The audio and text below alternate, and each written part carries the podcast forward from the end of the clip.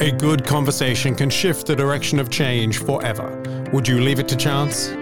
Join the authors of Design to Change and explore this series of conversations with designers and event owners. Driven by the need and conversations with event owners and event designers who use the event canvas around the world, this series explores the depths of conversations to elevate your abilities to look and act beyond the now. Episodes are hosted by Ruud Janssen, Roel Frissen, Dennis Luijer, and Paul Roelkens, with illustrious changemakers, designers, and pioneers in the field of design and beyond. To explore these conversations and additional content, visit designtochange.online. For now, let's start the conversation. Conversation. Welcome, Naomi Love, to the podcast on stage. Woo! Thanks for having me. it's a delight, Naomi. So, uh, Naomi, for people that don't know you, right, I'm just going to read what people can see on your LinkedIn profile because that's okay. always something that people look at, you know, when they when they want to get to know people first. But in the conversation we're going to have, we're going to get to know you much better. Um, you are an event experiential designer, a certified event designer, a CED plus actually in the making, uh, and an EDC mastermind as well as a CMM. Uh, you're with uh, your program and events manager at Stanford University, where you manage the development, planning, and execution of programs for the Beckman Center for Molecular and Genetic Medicine. Um, you have been doing a lot of force and family readiness programs in the in the past as a director um, for the Florida National Guard, but also for um, the uh, armed forces, if I'm not mistaken. And this is just what people see when they quickly scan your your profile. But what is it they don't see?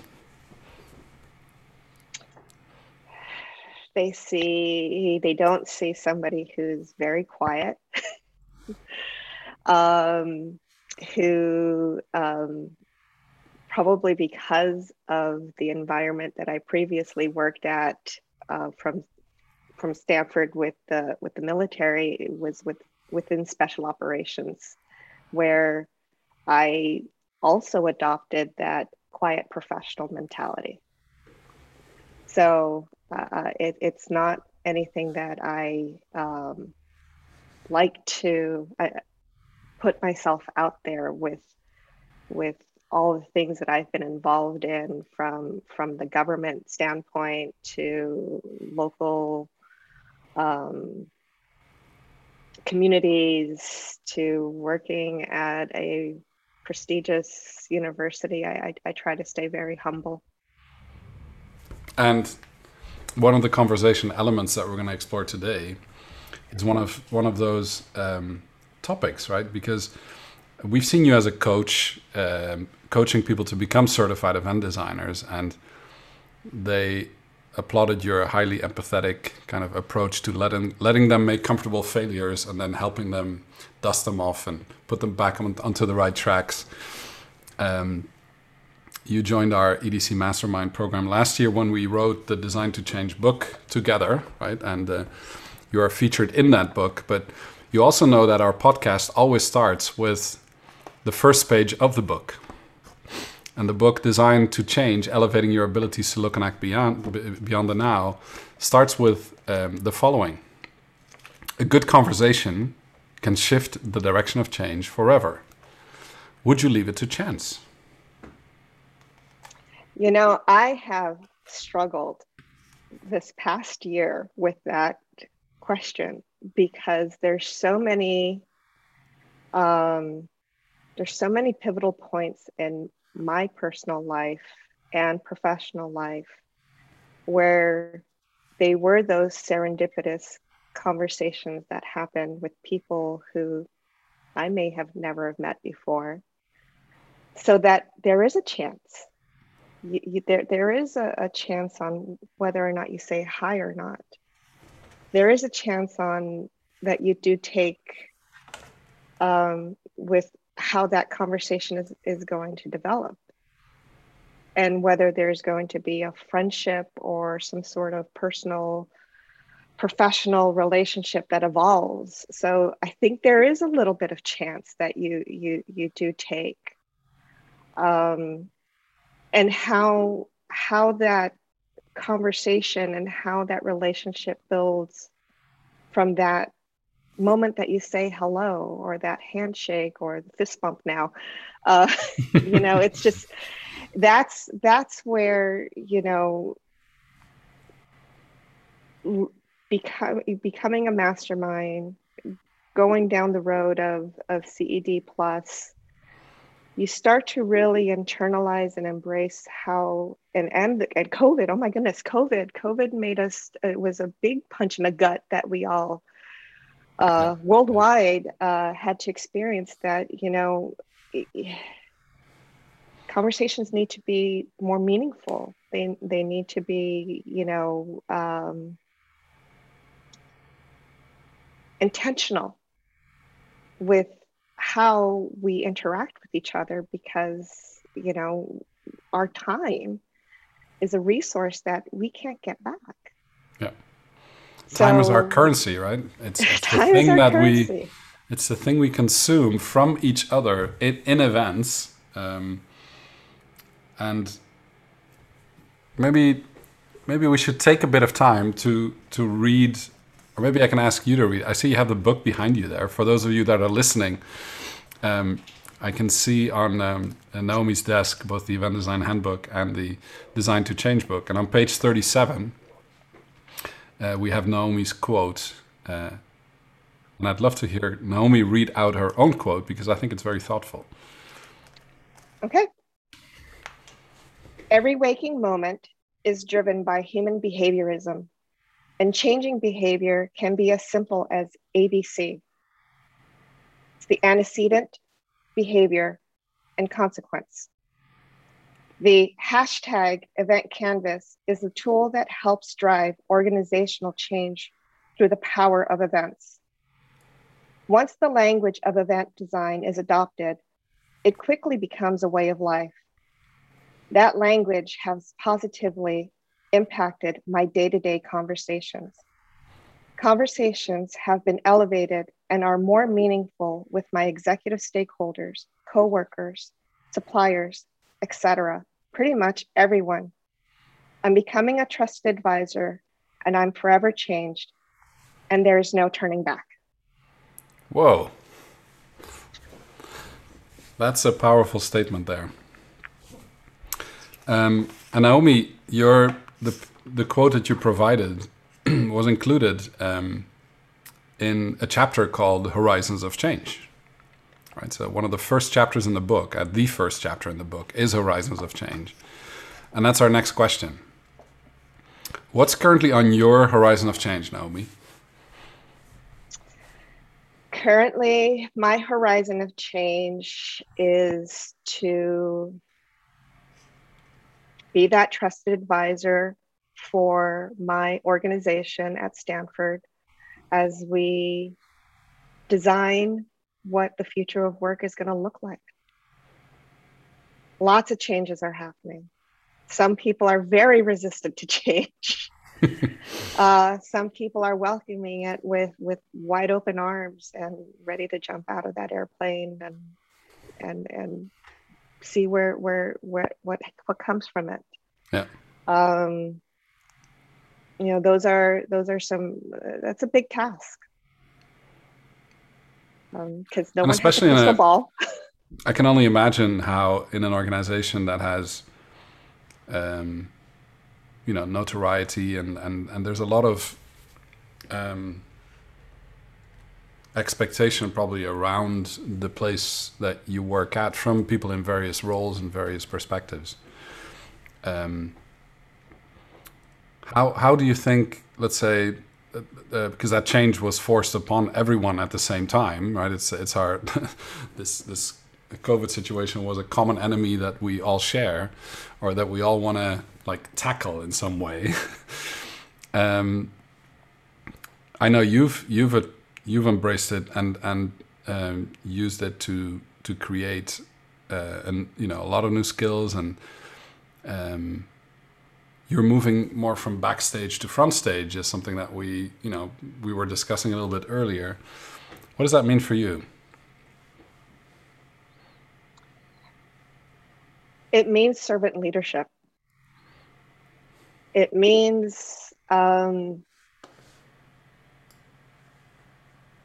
being even more empathetic because of the, the, psychological impact that COVID has rocked our world. Mm-hmm, mm-hmm. Um, it means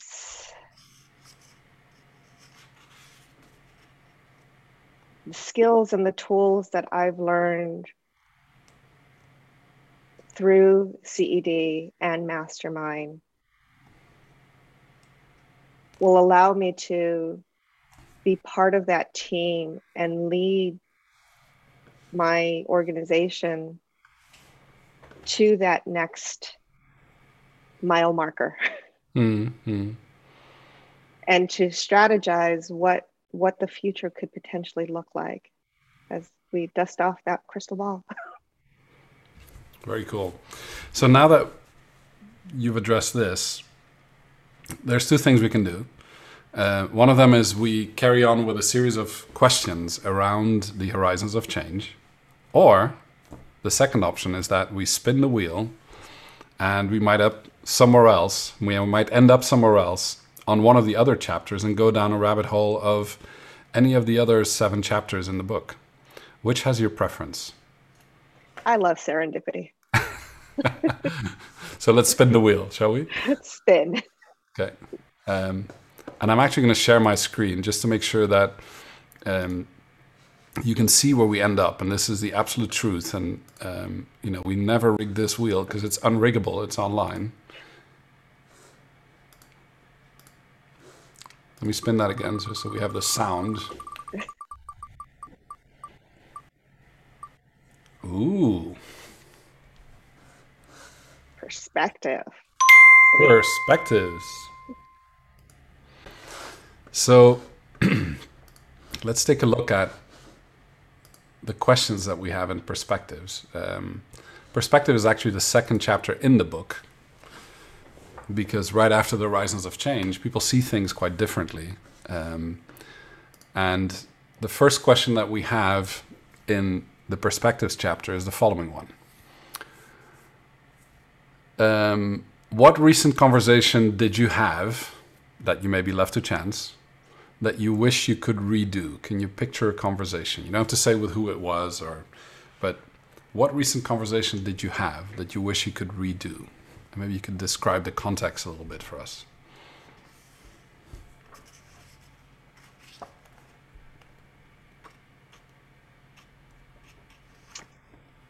So, um, I mentor uh, uh, high school students. Mm-hmm and they are students who um, it's a work study program and they they tend to come from some socioeconomically challenged backgrounds mm-hmm. and I currently have a, a high school senior who is um, very, very much wanting to be an adult now. and tr- haphazardly making uh, decisions and at the same time overthinking them.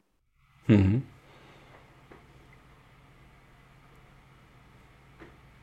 As with, you know, just you know, it's it's a high school student, so there's there's a lot of things that you kind of have to, you know, leave to chance to a certain degree with letting them fail and having them learn um, through their failures. Um, and it's and it's so easy to to to try to just say this is what you need to do. This is what you're interested in doing. These are the schools that you want to look into. Yeah.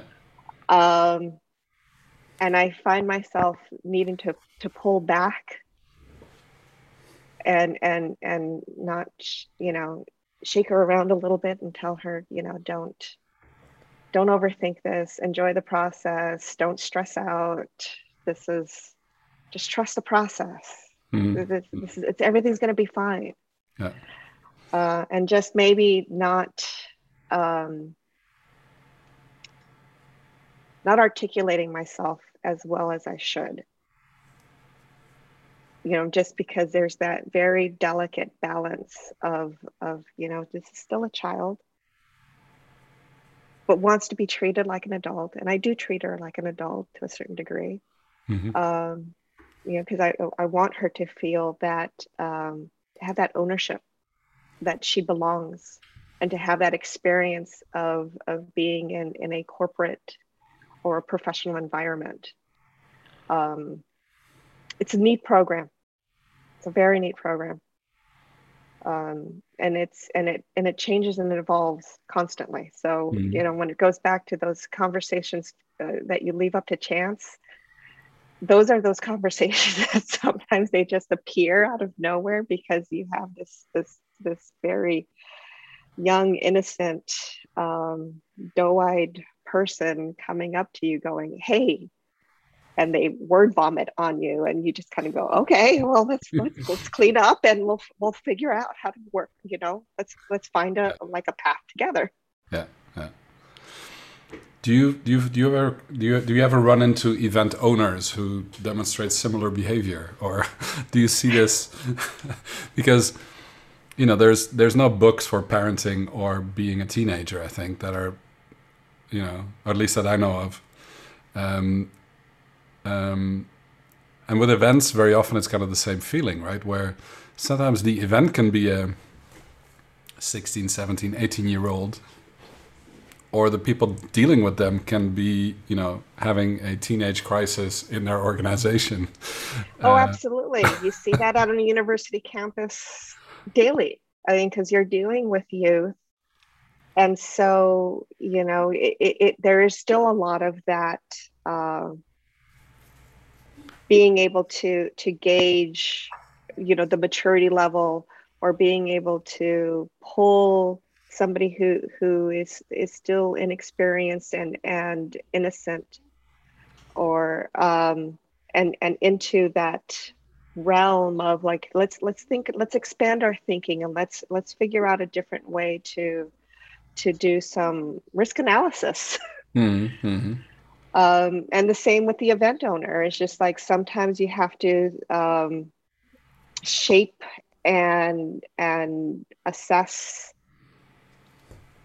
the different perspectives by understanding who they are, where their pain points are, truly empathizing with them, and and offering up maybe a different viewpoint.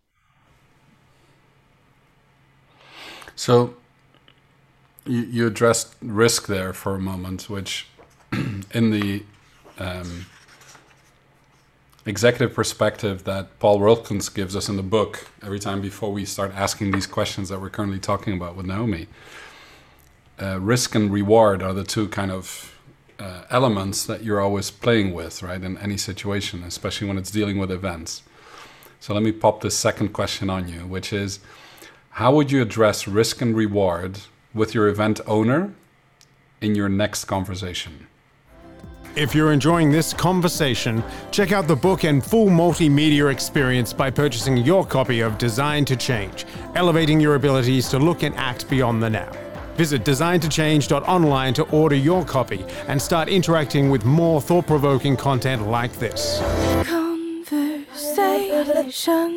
So let me pop the second question on you, which is how would you address risk and reward with your event owner in your next conversation?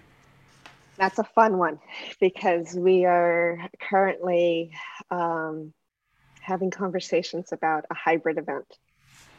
Mm-hmm. Um, and so we are arm wrestling very much on you know do we move forward when do we when do we make those calls um you know, should we just have an event virtual and not even bother going down the the hybrid um, route? Um, so those are uh, those are actually current conversations that you know it's it's it's it's not it's not an easy conversation to have. They're the hard right conversations to have um, because you know we're still we're still we're still managing through this pandemic. Hmm. and once again that crystal ball it's just not working. We don't have a, a, a, a, a real clear path. And um, you know there's so many external entities that um, we have to adhere to that make decision making even more limited and ambiguous. Mm-hmm. So, when I was speaking to um, in an earlier podcast with Janet Ham, uh, she mentioned that she always brings risk and reward at the same time to the event owner, which I thought was an interesting perspective. Right, they go hand in hand, but you have to. Oh, absolutely. You have to, you have to relate the two in such a way that,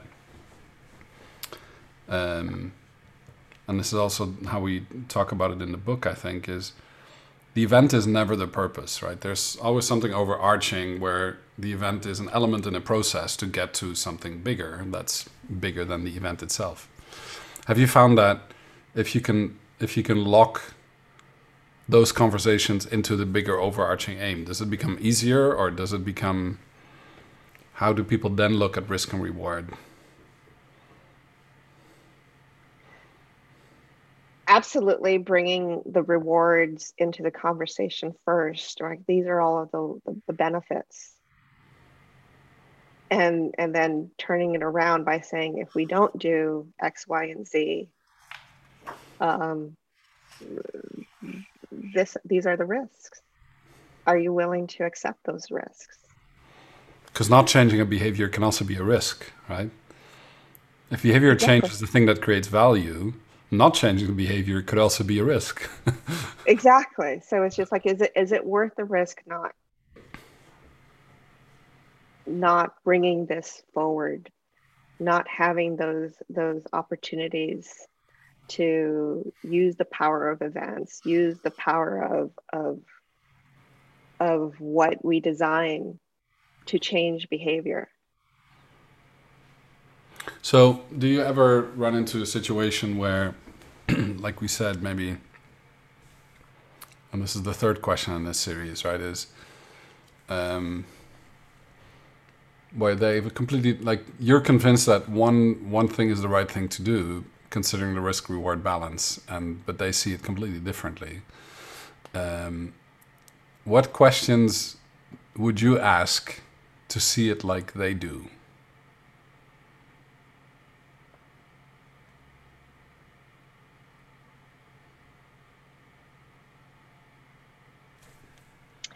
help me understand help you know tell me a story where where where do you see this as an issue? What, where, just tell me your story. Why, hmm. why do you feel this is an issue or where, where could we potentially find a mutual playing field. Hmm. And sometimes, um, you know, just because we're we're still dealing with so, so so many things that are psychological, you know, it's just there's there's some there is some fear base, and and in the the environment and some of it is is very very much genuine and and mm. i can't I can't tell somebody not to feel what they're feeling. Mm-hmm. That's such an individualized and personal thing. So it's mm. just sincerely empathizing with, you know, my stakeholders of where they where they are and trying to find that yes for them in finding that even playing field. I think that's where the art is. Yeah. Where we are right now. Going to their side of the table, or however difficult it might be in, in this digital world, right? It's it's because we're always in directly opposing views as well, right? It's it's uh, we always look each other in the eye, even if there's a whole lot of people, which is very uncommon. I mean, you normally in live situations don't have that, right? Um, but I, I, I, I think you know this whole idea, um, as you mentioned, is asking for the story behind it. You know, what's what's the story and feeling they have relating to what they see and where they see it from, what their perspective is. It helps you break down the ABC that you mentioned before, right? Um, the antecedent, antecedent, the behavior, and the consequence you have to peel back the layers on where that came from and then look at it through that lens as well. Um, and then demonstrate the risk and rewards from looking at it from multiple sides. I think, like like you said, it's uh, um, and sometimes, Naomi, it makes me smile that you know the story you shared. Um, I also have an you know a teenage, um, um, two kids who have gone through the teenage years. One is in the middle middle of it. Um, and it's true you have to you have to have the shared awareness of change uh, and you have to trust the process. You have to give it time and space uh, and it will kind of sort itself out right? You have to trust that um, it will end up in the right place and you cannot always steer it from your perspective. The risk and reward of making mistakes is um, usually has a good balance and the thing is, you know, the only thing I wonder is why are why is it with events that people are so afraid of making those mistakes? Because, I mean, what's what's the? Um, it it seems like uh, you were talking about the crystal ball, right? Um, how can we make events more like a rubber ball than a crystal ball, right? Because we need to bounce it around more and look at various options. oh, I know, because it's just, you know, you're bringing together human beings, you're gathering human beings, and we're the most imperfect thing on the face of this earth. But yet, in our events, we we want this this this perfection that is almost it, it's unattainable. And it's in the eye of the beholder so so exactly it's totally subjective. perfection. Yeah. Yeah it's completely subjective. Yeah. um and you know what's perfect to me may not be what's perfect to you.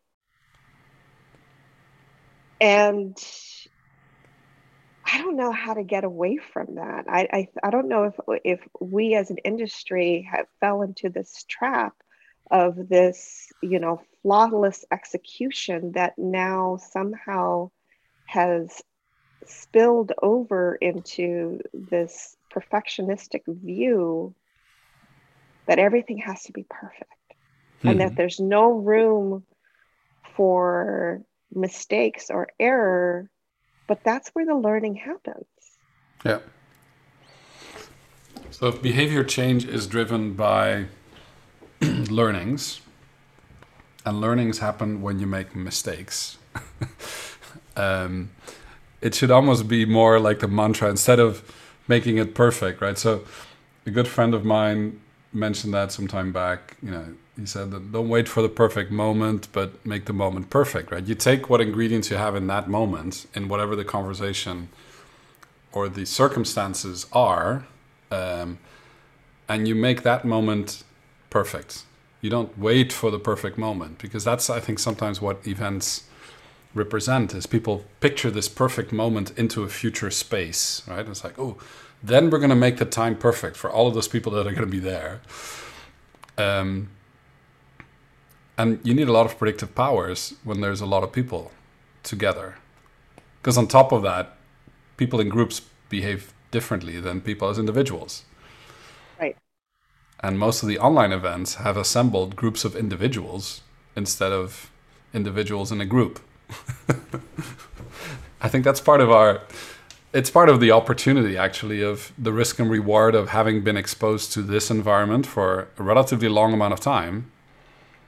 Right? If you if you would if you would spend all of the time since start of COVID and it's now September 30th, 2021, right? If you were listening to this maybe a number of years after it was recorded and um, you know, it's more than 10,000 hours if you hadn't slept since the beginning of COVID and it takes 10,000 10, hours to perfect something. So unless there's somebody around that has not been sleeping for the last year, you know, and tinkering with this all the time, none of us have had the adequate amount of flying hours to actually get it right. And I think that's it's it's a very comforting thought, and you, don't have to get it all right. It's it's making the moment uh, perfect or perfect for what the circumstances are. And I think that's um, you know what question would you ask to see it like they do? I think it's it's the first thing is asking that question like you were doing. Like what's the story behind it? How does that make you feel can i come to your side of the table and look at it from your perspective? Um, and i like how you know especially when the brand you represent and you know the the type of events that you do are have a very high profile uh, it does take um, the right kind of design mindset with multiple people to to to mitigate risk and to create or to identify the reward, right? Like you were saying. Um, looking at your mastermind journey, I'm, I'm curious, Naomi, right? So, this is maybe the last uh, question in this on stage series. Um, because there's there's two favors we want to ask you. The first one is uh, we're going to send you the worksheet with those three questions, and we're going to ask you to fill those out in the next week and maybe send them back to us. And you get a copy yourself as well. And, and, and if you're listening to the podcast, you too can access this worksheet and as well as the other eight worksheets that are connected to this book. And you can practice your answers with this question and read the answers from other contributors. Naomi's answers we will post in the um, footer notes of this podcast. So if you're jogging or driving or you know um, uh, doing something where you're not allowed to touch your phone or your device where you can read the uh, the notes, then do that at a slightly later time. But read those notes and uh, connect with Naomi. Um, connect with the worksheets on Design to Change, and you can see her answers also in the typed format. So. We spoke about them now, which was quite serendipitous because we spun the wheel. Um, but you could also read the answers uh, that she will be typing in. So that's the first question. The second question we have is um, we would like to reflect next year, right? So I will send you an invite for next year around the same time frame. And we'll reflect on your horizon of change that we talked about today. And then look at the gap of a year between next year and this year. Are you up for that? Sounds like fun. Count me in. Yeah, because when you when you leave enough space, you can see the delta, right? You can see the difference. I think more easily. Um, and I think that's a very exciting uh, uh, prospect of being able to do that. Um, Naomi, what any any thoughts that you'd like to share before we uh, go backstage in a moment? you know just reflecting already on our conversation that we just had you know it's all about what i what i'm hearing us speak about is opportunity and leaving ourselves open for whatever opportunities there might be. Um, because there's there's so much in in this human connection that we all share. And you know open heart open mind empathizing kindness listening opportunity it's it's there it's there's a lot of opportunity and it's just whether or not you're going to be open enough to to see if there's if there's something else if there's something that could be you know that could elevate that could enhance or that you absolutely want to avoid. yeah. And I think this is what, uh, you know, aptly on the back of our book, Bertrand Piccard, the explorer and, and environmentalist from the Solar Impulse Foundation, he says, it's not the answer that's important, but the attitude to the question, right? So it's not just finding the question, but also how you. I notice when you answer a question, Naomi, you take you you take time to think. And none of the tools that we have online make us comfortable to to leave gaps. Yet it's probably one of the most important things to do, right? Um, like Paul likes to say, you know, the purpose of thinking is to stop thinking, but by taking a pause, you allow yourself to think about what, what is just being asked, and you sort through your through your thoughts prior to answering the question. And I think if we'd only give lot, each other more space to do that, I think um, we would have much more um, options to consider each other's attitudes to the questions. And I think that's what I really appreciate about, you know, discovering how hard it is to master good conversations. The only way to master them, oh, I don't think you ever master them, but the only way to get closer to better conversations is by doing tons of practice. Practice, practice, practice in all sorts a of variety. Yes, a variety of people, a variety of environments. Yeah. yeah, absolutely. And this is what we feel so privileged about is, you know, coming across people like you and being able to have these conversations across the big pond, right? You're in North Carolina, I'm in Switzerland. Uh, early morning for you, uh, afternoon on Thursday for me. And here we are having a conversation that's being shared on a podcast, which all part of the EDC Mastermind um, initiative to take design to change into action, right? Because behavior change is not just about observing something, it's about doing something with it. So, on that note, I want to thank you, Naomi, for spending the time with us in this onstage part. And then we're going to head backstage, right? And then we'll have a little chat about what just happened on stage. This has been another episode of the Design to Change Designer Conversation series. Explore these conversations and additional content at designtochange.online. Want more right now? Tune into the backstage episode of this conversation and hear what the experts discuss offstage.